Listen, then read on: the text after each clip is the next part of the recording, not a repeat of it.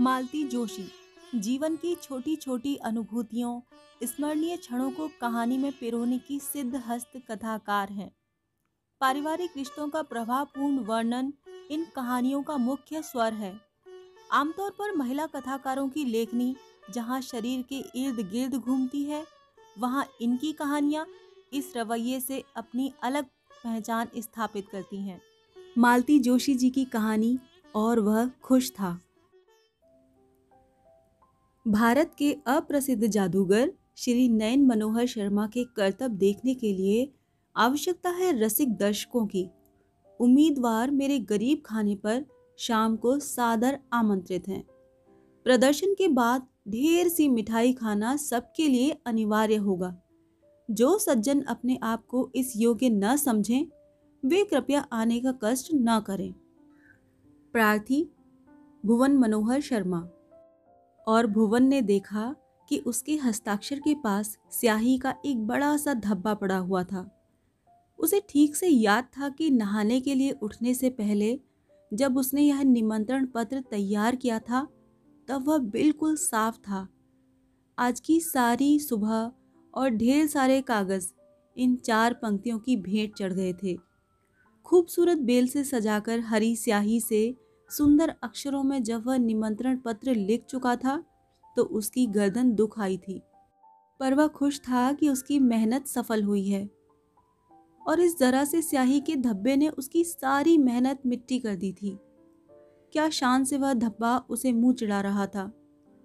भुवन की आँखों में आँसू आ गए। फिर से इतना सिर खपाने का उसमें हौसला बाकी नहीं था।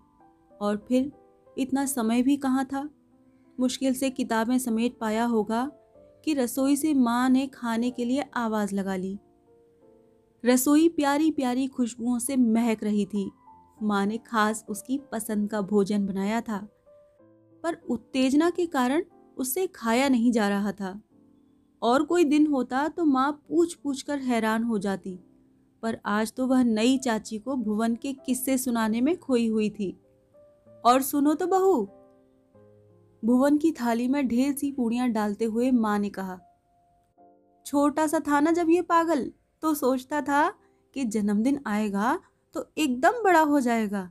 बस, दिन भर अपने आप को नापता और बाबूजी के जूते पहन पहन कर देखता कि छोटे तो नहीं पड़ रहे हैं।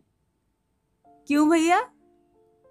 चाची ने अपनी चांदी की घंटियों वाली हँसी बिखेरते हुए कहा। भुवन इस कदर झेप गया कि उस शर्म का बहाना लेकर एकदम थाली छोड़कर ही उठ गया। माँ की चौकस नज़रों से बचने का और कोई उपाय भी तो न था। रसोई घर के मधुर वातावरण में उसका मन कुछ हल्का हो गया था, पर सड़क पर आते ही उसका दिमाग उसी एक बात के आसपास चक्कर काटने लगा।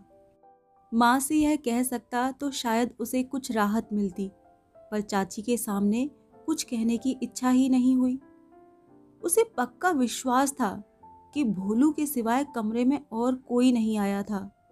यह उसी की शरारत थी। भोलू उनकी महरी तुलसी का लड़का था। यही कोई दस ग्यारह साल का? बचपन से ही घर में उसका आना जाना था। पर आठ दस माह पहले उसके पिता का हाथ मशीन की चपेट में आ गया था। भुवन की माँ ने तरस खाकर उसे अपने ही घर ऊपर के कामों के लिए रख लिया था। लेकिन नौकर होते ही भोलू में एक अजीब सा परिवर्तन आ गया था। उसके चेहरे का भोलापन एकदम गायब हो गया था। अपने होठ सख्ती से भींचे हुए, वह हमेशा न जाने क्या सोचता रहता। वैसे और लोगों को उसने शिकायत का कभी मौका नहीं दिया था, पर भुवन उससे बहुत तंग आ गया था। अक्सर वह झाड़ू लगाने के बहाने उसकी करीने से रखी किताबें उतार देता। बिस्तर साफ़ करने के बहाने पेन या पेंसिल गिरा देना तो रोज का काम था। उसकी साइकिल लेकर बाहर बाज़ार जाता तो देर करके लौटता और भुवन को पैदल स्कूल जाना पड़ता। दरवाजे पर जब भुवन अपने दोस्तों के साथ गप लड़ा रहा होता तो उसी समय भोलू को झाड़ू लगाने या छिड़काव करने का मूड आता। भुवन बेतरह झुंझला जाता। कई बार तो माँ से शिकायत कर देता माँ कभी कभार एक हल्की सी डांट भोलू को लगा देती, जिसे वह बेशर्मी से पी जाता। एक दिन स्कूल के लिए भुवन तैयार हो रहा था। भोलू महाशय ने धीरे से साइकिल की हवा निकाल दी। उसके दुर्भाग्य से पिताजी ने उस दिन उसे देख लिया। उन्होंने तो कान पकड़कर उसे घुड़क भर दिया। पर तुलसी ने उसकी वह धुनाई की कि भुवन भी सहम कर रह गया। घर का अकेला और सबसे छोटा होने के कारण उसके हिस्से में लाड़ प्यार ही अधिक आया था। दोनों बहनों की शादी के बाद तो माँ बाप ने कभी उसे डांटा तक न था। फिर भोलू का उसे तंग करना वह कैसे सह लेते? उस दिन की पिटाई के बाद दहशत के कारण भुवन ने भोलू की शिकायत भी करना छोड़ दिया था। और माँ ने समझ लिया था कि सज़ा मिलने के बाद भोलू ने शैतानी छोड़ दी है। पर बात ऐसी नहीं थी। शैतानी तो वह अब भी करता था, पर इस खूबी से कि पकड़ाई में ना आए।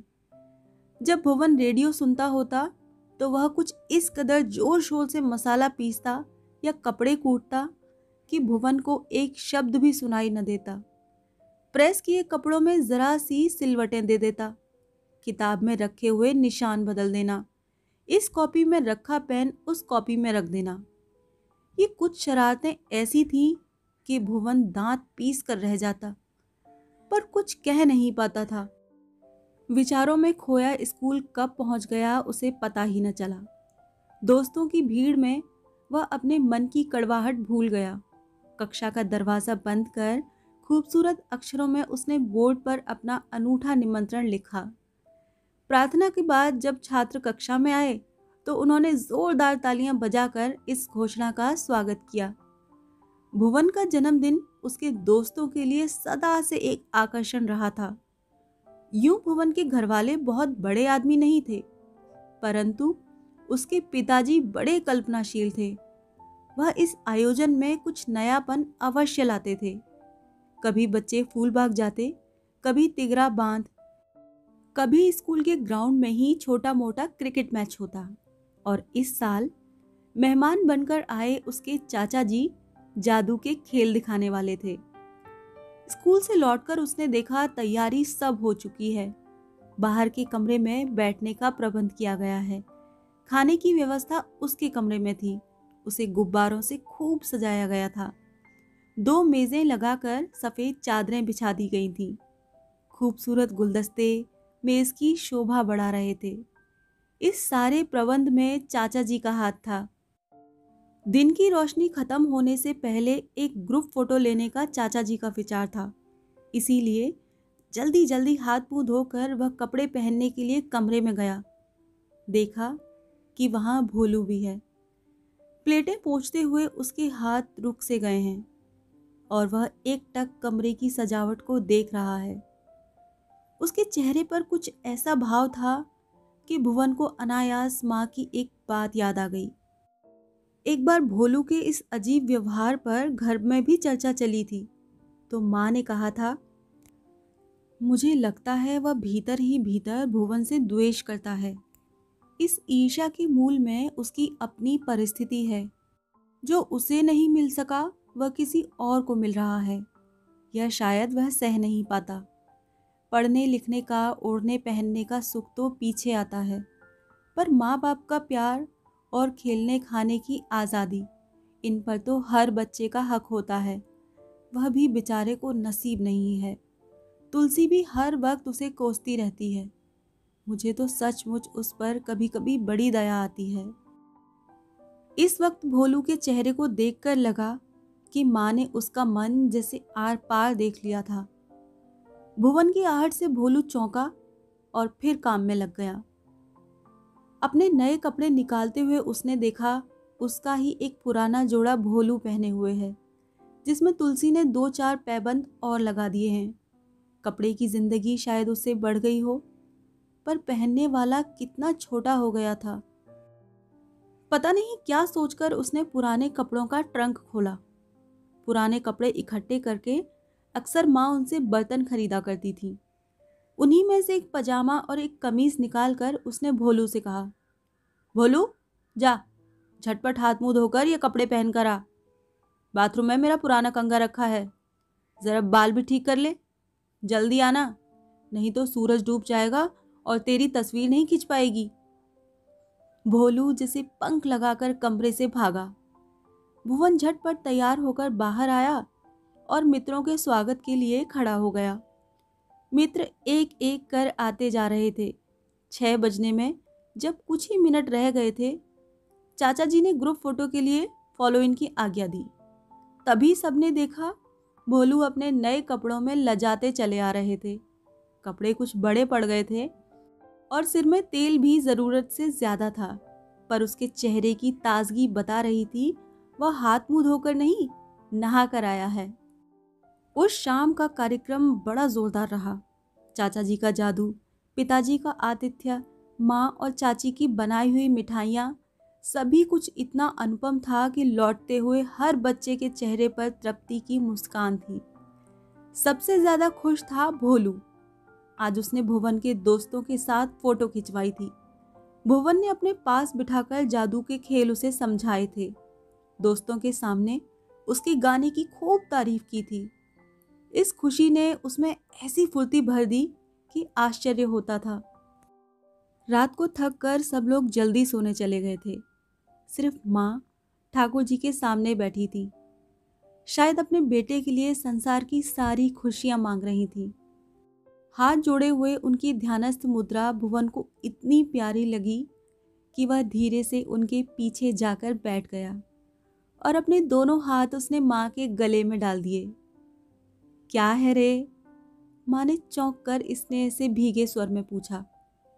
कहीं कोई शैतानी करके तो नहीं आ रहा?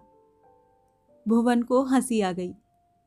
बचपन में शरारतें करने के बाद माँ के दरबार में पेश होने का उसका यही तरीका था। माँ, आज मेरे हाथ से एक नुकसान हो गया। मैंने भोलू को एक जोड़ा कपड़े दे दिए। तुमसे बिना पूछे। नाराज़ तो नहीं हुई ना? नाराज़ होंगी। यह जानता तो तू दे सकता था क्या? पागल हुआ है, हैं? और उसमें नुकसान की क्या बात है? मुश्किल से एक कटोरी आती। उसके मुकाबले में भोलू की खुशी ज़्यादा बड़ी है। लेकिन माँ, यह एक जोड़ी कपड़ों की खुशी कितने दिन चलेगी? उससे किसी की ज़िंदगी पार नहीं हो सकती। क्या कह रहा है? तू तो एकदम फिलोसोफर बना जा रहा है। सच कह रहा हूँ माँ। आज मेरे मन में एक बात आ रही है। कहूँ, मज़ाक तो ना बनाओगी? तू कह तो माँ ने कहा। मैं सोचता हूँ, आज के आयोजन में हम लोगों ने जितना खर्च कर डाला, इस रकम में तो एक बच्चे की साल भर की पढ़ाई निकल सकती है। तू क्या भोलू की पढ़ाई के लिए सोच रहा है? पर इस समय तो उसके परिवार के लिए उसकी तनख्वाह ही ज़्यादा महत्व रखती है बेटा। तो मैं उसे सुबह एक घंटा पढ़ा दिया करूँगा।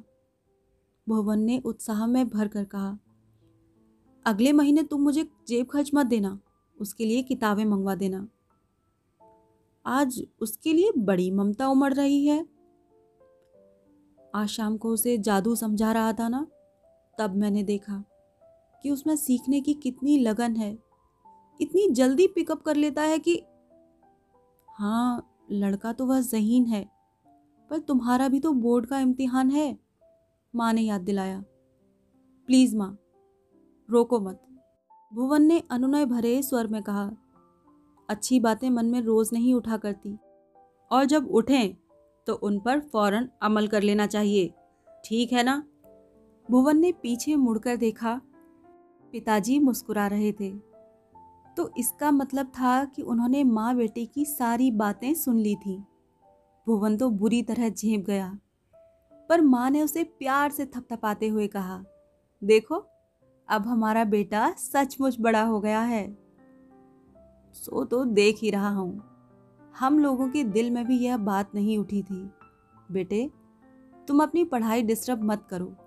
मैं खुद उसे पढ़ाया करूँगा। हाँ आपसे तो वो ज़रूर पढ़ेगा। माँ हंसकर बोली, क्यों? मैं क्या कोई राक्षस हूँ? आप तो जो भी हैं, सो हैं, पर मुझे भी दोपहर में कौन सा काम है? यूँ ही इधर उधर बैठने से तो यही ठीक रहेगा कि भोलू को दो अक्षर सिखा दूँ। माँ ने कहा, और फिर भुवन की ठोड़ी उठाकर उससे पूछा, अब तो खुश हो ना? और सचमुच वह बहुत खुश था।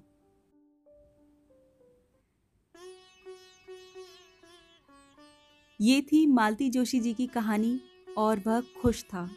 आपको ये कहानी कैसी लगी कमेंट सेक्शन में ज़रूर लिखिएगा और सब्सक्राइब कीजिएगा। मिलती हूँ अगली कहानी में। तब तक के लिए विदा।